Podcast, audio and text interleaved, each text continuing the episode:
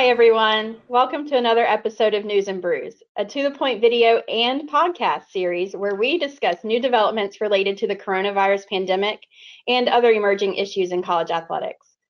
My name is Katie Davis. I'm joined today by my partner Ken Kurtzel, and we are the leaders of the James Moore Collegiate Athletics industry team. Ken and I kicked off this News and Brews series back in April, and we uh, talked about the top things we had seen and heard from our clients and friends during that time regarding the impact of COVID 19 to their athletic departments. Back then, the threats to fall were a remote probability. Um, it was something they were looking at, but it didn't feel like it was imminent and real. And now that we're approaching the end of July, the outlook on the business of college sports looks very different as the COVID numbers continue to increase and the ripple effect continues to be felt. Um, so we're going to talk today about what the industry outlook looks like now. And of course, things change on a day by day basis. So this is as of July 21st, 2020 at 4 p.m. Eastern. and uh, um, first things first, though, Ken, let's talk about uh, what brew we're enjoying this week. All right. Yes, we're enjoying, as those who've watched previous episodes know, Katie and I like to frequent our local breweries here in Gainesville, Florida, and our favorite, or one of our favorites, is First Magnitude Brewing. Uh, they make a special beer for uh, the COVID season that they're calling Special Delivery. That they, uh, it, the special delivery is associated with the drive-through that they allow for um, for picking up beer at a good social distance manner. So um, I'm enjoying it very, very much. Um, it's, you know, even amongst the beers that they make, I think one of the best ones I've had from them, a great hazy New England style IPA.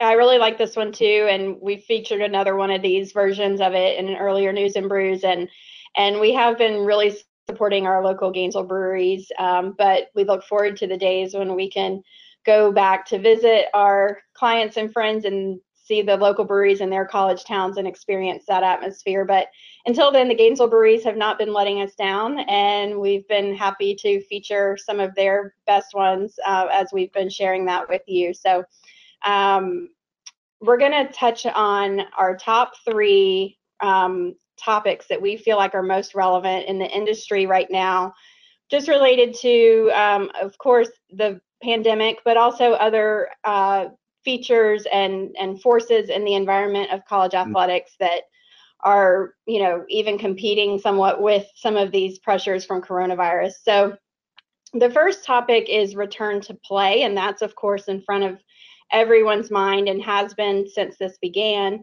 Um, ken do you want to share a little bit about uh, what you're seeing in the industry right now well, unfortunately, uh, return to play um, looks exactly like the Florida weather that I have right outside my window right now that y'all can't see.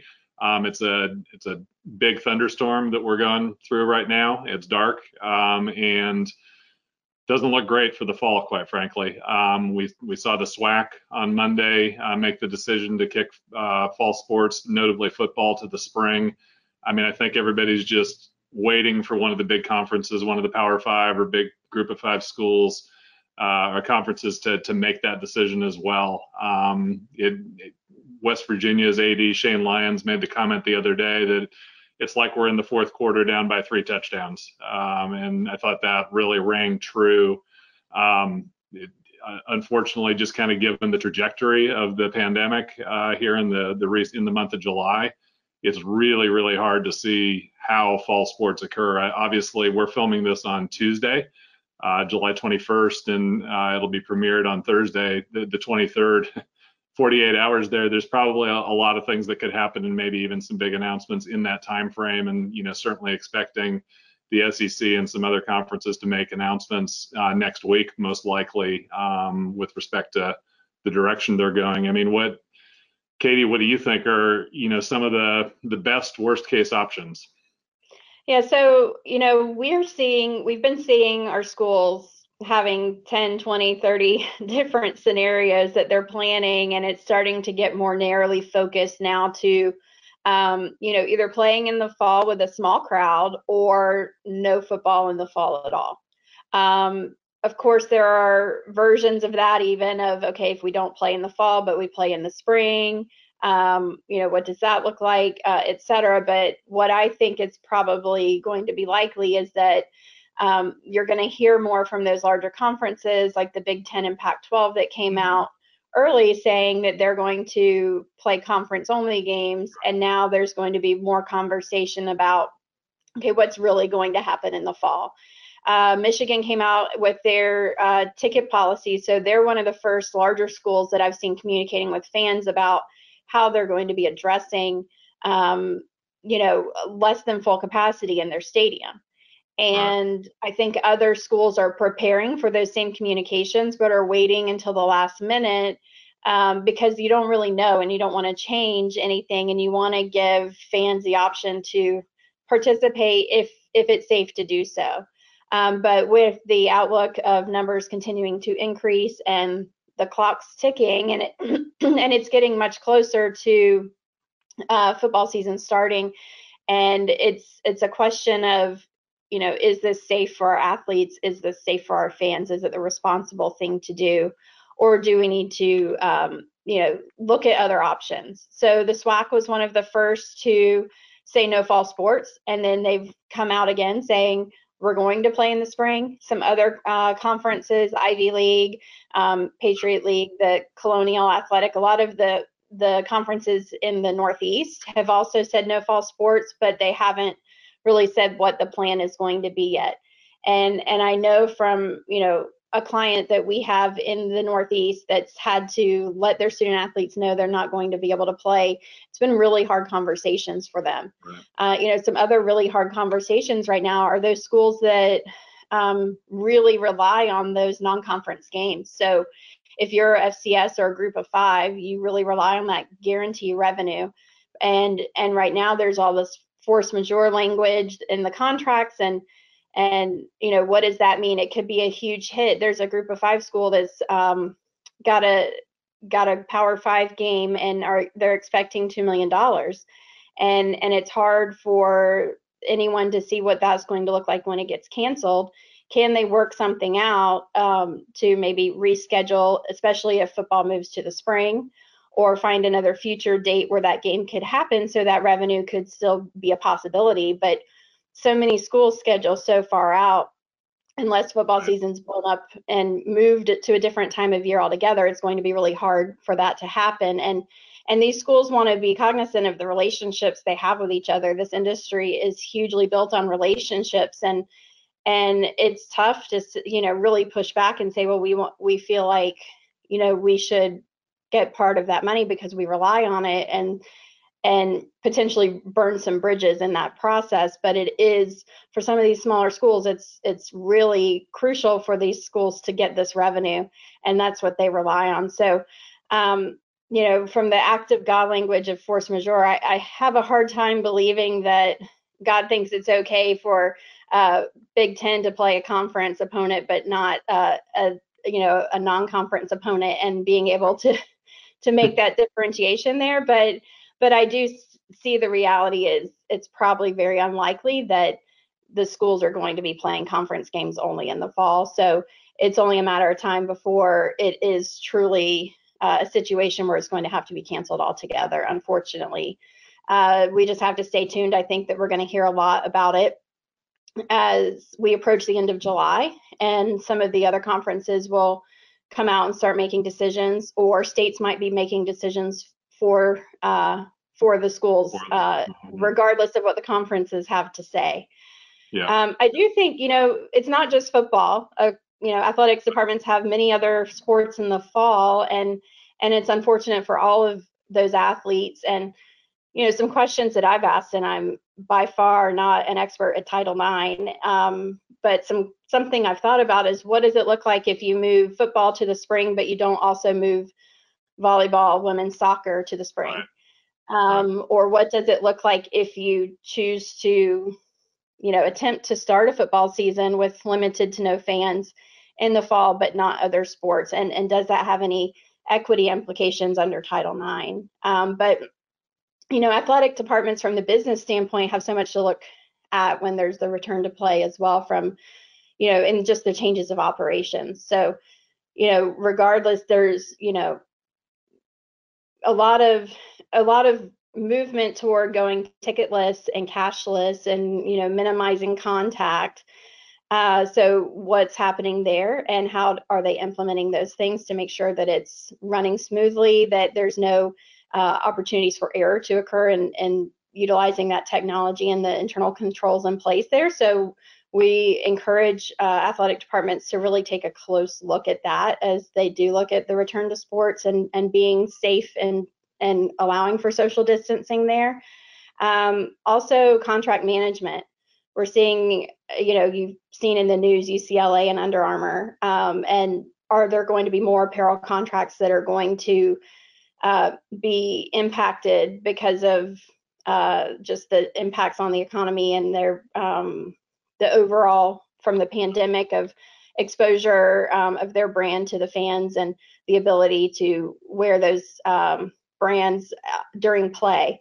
And, um, you know, also the multimedia rights contracts and Learfield IMG uh, renegotiating a lot of their contracts with schools as well as similar companies. And, and are they right sizing the agreements or is it just that they're struggling with getting those sponsorships? And, um, you know, as those outside companies are right sizing and forcing things at, at some point, it's going to hit these athletic departments. And some of them we've seen that they've made significant pay cuts and furloughs and layoffs. And, and that's just the beginning. I think if there's no football, I've heard multiple clients mm. say it goes from chaos to catastrophe from a, um, you know, having to be able to really cut significant costs from downsizing personnel to reducing the number of sports that they sponsor and and it's just really unfortunate and um, a sad byproduct of this pandemic that's gone on a lot longer than anybody anticipated yeah. back in March and April when we first started talking about this.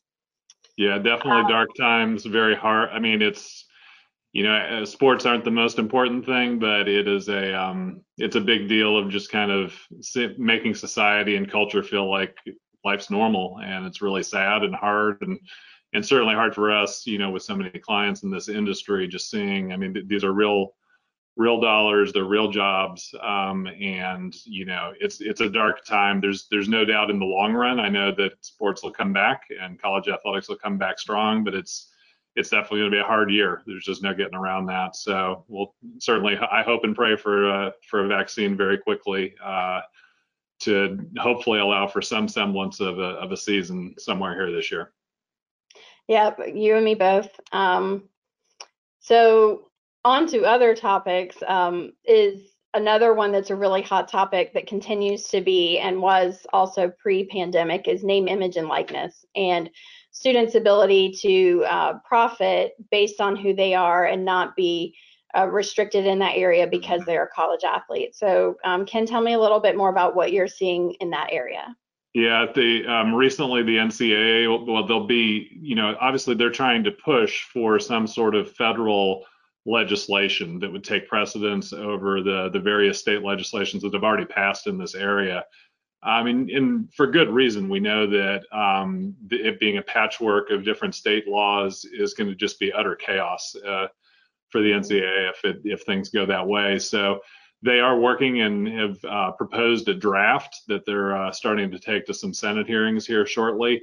Um, big issue, I think, though, is I mean, there's there's definitely already a lot of pushback um, as expected when they released um, kind of a blueprint for this a couple months ago. There was there was a fair amount of controversy over that blueprint that it was considered to be too restrictive um, of some of the athletes' earning potentials and so forth. So it's going to be interesting to see as it goes in front of uh, Congress. Is it really going to be able to get the momentum it needs um, to get a bipartisan? It's going to take bipartisan coalitions to help push this forward and pass it. Um, I, quite honestly, just editorializing a little bit here, it seems that you know Congress being in the middle of an election year and being in the middle of a pandemic and just all the everything else that's going on, it's hard to see how this issue is is one that they really spend a lot of time on to to try to fix per se. Um, so I'm a little bit pessimistic, I guess, of of something actually passing this year, the getting enough bipartisan agreement on a, on legislation. Um, as much as I think it's what needs to happen, and that we need a federal uh, unified law on it, it's gosh, it's hard to see it happening this year, and so that does throw into question if it doesn't pass, then then we head into 2021, and of course in July of 2021, the state of Florida already has their their law set up, signed into law, and set to go into action on that date. So um, there is a timetable for this that uh, needs to be dealt with, and um, right now it feels like okay, that's almost 12 months away. Um, there's time for it to happen, but um, it, it'll be interesting to see. I could see that that really ticking up on us and, and, unfortunately maybe getting closer and getting into next year before something gets gets passed it'll be interesting to see how the hearings go on it yeah, I mean, there are some uh, U.S. congressmen that are there's actually multiple drafts right. that are out there, and then of course NCAA is going to provide their input. Um, I do think that this has support from both parties, and it's one of the few things out there that mm-hmm. is supported. But anything coming from the federal level or the NCAA has caught a lot of scrutiny from those that hit, were working behind the scenes to really push forward in California, Florida, um, mm. and Colorado from the local politicians and the attorneys that were helping them draft that information that are really scrutinizing what is coming out of the NCAA and the federal government. Is this is really in the best interest of the student athletes or is this being selfish and in the best interest of the NCAA and the institutions that are members? Um, however, I think a lot of this is going to become a happy medium where it's and, and it's got to dip the toe in the water. It's just a matter of are people willing to compromise and then evolve from there to get it started and avoid the chaos of. I mean, Florida's bill originally, as drafted, would have come into effect July of 2020, so it would be in effect now. Yeah. And I can't imagine, um, you know, the chaos that would ensue as a result of that. But also, it makes me wonder um, would return to play look different if athletes were getting paid? They're not getting paid to play, but if they were paid, um, you know, as athletes similar to professional athletes, would they be looked at differently? I don't think that getting paid, um, you know, makes it any better to risk anyone's uh, public right. health, you know, the public health because of that. But people might be viewing this a little bit differently had they been. So, so it would, be inter- it would be interesting to see that. But you know, there are other factors right now like Black Lives Matter where um, athletes have really exhibited the the platform that they have um, and the voice that they have to make movements and make changes. And you know, for example, there's a, a football player at Florida State and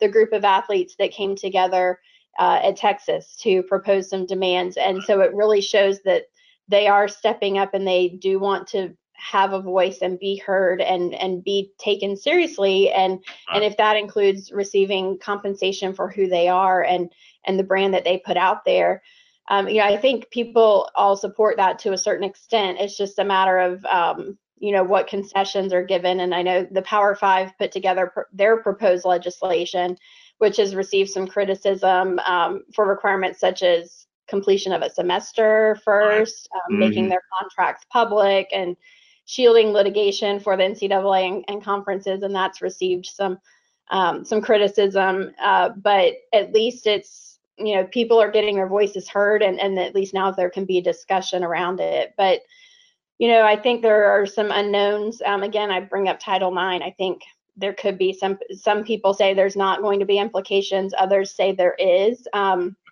saw something the other day about people uh, talking about revenue sharing between a university and an athlete, and I think that would open up a Pandora's box oh, wow. to a lot of complications. So I hope that that's not the direction they go. Um, but regardless, I think it's really important. We've talked about this many times before that athletes need to be uh, ready to handle the new responsibilities of um, managing their finances and understanding tax implications and making sure that they're responsible with their money and um, especially those that are going to be receiving large sums of money or those that might receive uh, non-cash type benefits that uh, then you might have to still pay taxes, but you may not have the cash to pay those taxes. So just understanding uh, the implications out there from a financial literacy standpoint, um, and and now might be the perfect time if the athletes aren't competing and having you know as much of a uh, workout schedule and a practice schedule, maybe now is the time to focus more on some of those soft skills of your student athletes and right. a lot of things that you know schools do with their athletes and preparing them for life after college and that could include some financial literacy training and other development in the area of personal branding and um, relationship building and effective communication and and um, you know values of your institution to make sure that there's alignment there. So I think there's a lot that institutions can be doing right now, but there's also limited resources on what they can provide too. So I think right. it's going to be um, an opportunity, but also a challenge at the same time, just to make sure that athletes are are ready for this when the time comes, because it'll be here before we know it. Absolutely, and we're already hearing and seeing of uh, the fact that I mean, just the the the simple fact that Florida has the law passed has already got to be affecting issues like recruiting. If if mm-hmm. potential uh, college athletes, if high school students know that hey, in Florida in, in July 2021, uh, it's set to go into play. That's got to affect some of the things. So I got to imagine other states other than Florida and you know Georgia, Alabama, some of the other competing states down here in the in the South, um, they're probably very ready for there to be some legislation so that everybody's on equal footing. Mm-hmm. I, I would think so as well.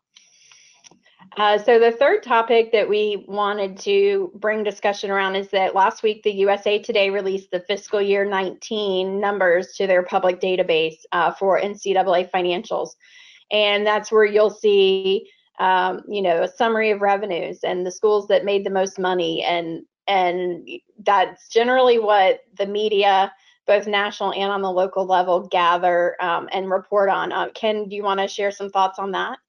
Yeah, I, I, guess the first thought I had as I saw even in our local newspaper here the a headline the other day that picked up on this and and carried it forward and was looking at all the different Florida schools and their various profit and loss reported was how ironic the timing was in the midst of this pandemic and in the midst of them talking about you know fall sports may or may not happen you know catastrophic impacts if there's no football things like that realizing that the financial core of collegiate athletics is being shaken you know violently and is is very perilous here going forward uh, you know is occurring simultaneous with release of 2019 so not even the current year that just finished up but the year before which was a strong year for for many schools you know fiscally. I mean you, you had a roaring economy and pretty strong contributions at many schools. So there's a lot of schools that showed really nice profits, uh, according to these reports, which you and I both know.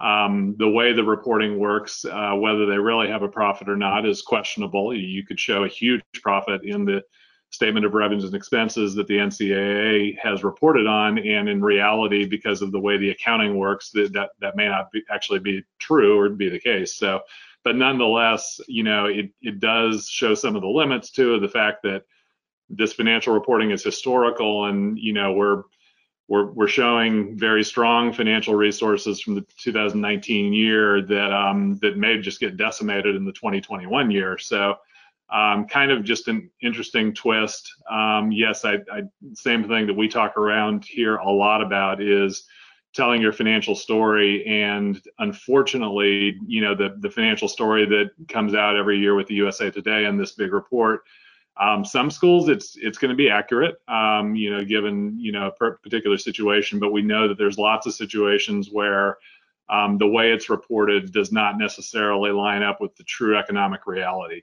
That there mm-hmm. could either be um, huge losses shown that really aren't losses that may be because of particular events in the in the way of transfers to the institution or capital projects and all that that occur in a particular year or vice versa just huge profits that that really when you look at it in more detail and know a bigger part of the picture of the story realize that no you know xyz school did not have a 40 million dollar profit as as could be reported at from time to time in these. So um, it's always a complicated time, and it's always a time that um, you know USA Today is doing their best probably to get good publicly available information and tell a story with it, but it tends to be an incomplete story.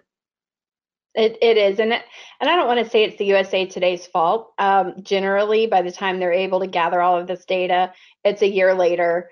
Right. Um, it's from publicly available financial reports from the U.S. government with the EADA and then the NCAA's financial reporting system, and and those are just flawed uh, financial reporting models, and they don't show the complete picture. And so, I, I can't completely fault the USA Today for right. it, but what I would like to see is more understanding by those trying to tell the financial story that they're not getting the full story. And to ha- be more well rounded in their reporting maybe they should uh, collaborate with the institutions that they're reporting on to really understand that. And and unfortunately some institutions keep it really close to the vest and aren't proactively thinking about what does that communication mean? Others that we talk to want to get out there and want to get ahead of it and tell their story so that the readers of those stories really understand what's going on.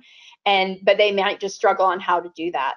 Um, but I heard the other day that some athletic directors actually look to that USA Today report more than they look at their own internal reports to really oh. understand what their picture looks like, where they how they compare to uh, their peers, and and I I get it and I understand why because it it appears to be apples to apples, though we know, um, you know, as as one of our uh, clients in industries calls it tomato tomato, and um, but it's it's a quick at a glance for for people that aren't financially savvy to know where they are in the financial pecking order and right. what the the initial picture looks like for them. And I think it's important to look like that, look at that and know what you're up against. But I think it's more important to really understand what the true picture is and how to articulate that uh, to your, um, you know, to the public and to your internal stakeholders to really understand uh, what's going on financially in your athletic department and then how to better manage your athletic department based on what the financial information is telling you.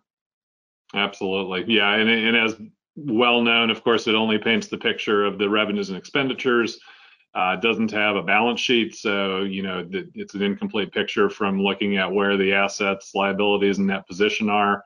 They do report debt down as a supplemental information on that, but but still, it's but that's it, not showing in that net number that you know it's, yeah. it's, outside of that. So it's still yeah. it's.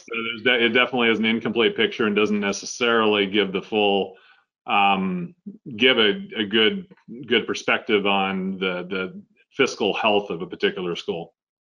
Mm-hmm. Yeah, I mean, I think you know what people are looking at is how much money, what's our revenue, who made the most money, and how much, where do we fall in that, and then what's the the net profit. So you know, are we in the black or are we in the red?